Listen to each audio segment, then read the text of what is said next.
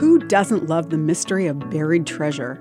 Stories like Buried Treasure That Hasn't Been Found Yet get even adults excited. But there's a story of buried treasure in the Bible that didn't end well. I'm Bonnie Sala with Reset. It should have been an easy military maneuver. The book of Joshua tells that God was moving his people into the land he had promised them. They needed to take a city named Ai. Advanced spies said, There are only a few men there. The whole army doesn't need to fight this one. So a fraction of the army was sent and was soundly defeated. God didn't let the people go any further in conquest because there was a big problem with what was buried underneath the tent of a man named Achan.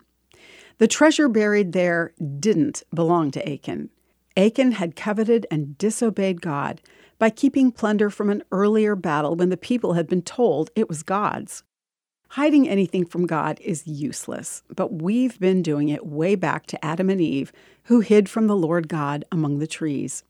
There's good news here, though. If you hide your sins, you will not succeed.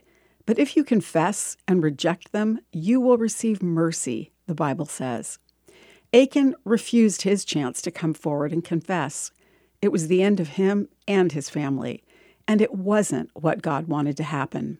The Lord is compassionate and gracious, slow to anger, abounding in love, wrote another man named David who tried to cover his sin.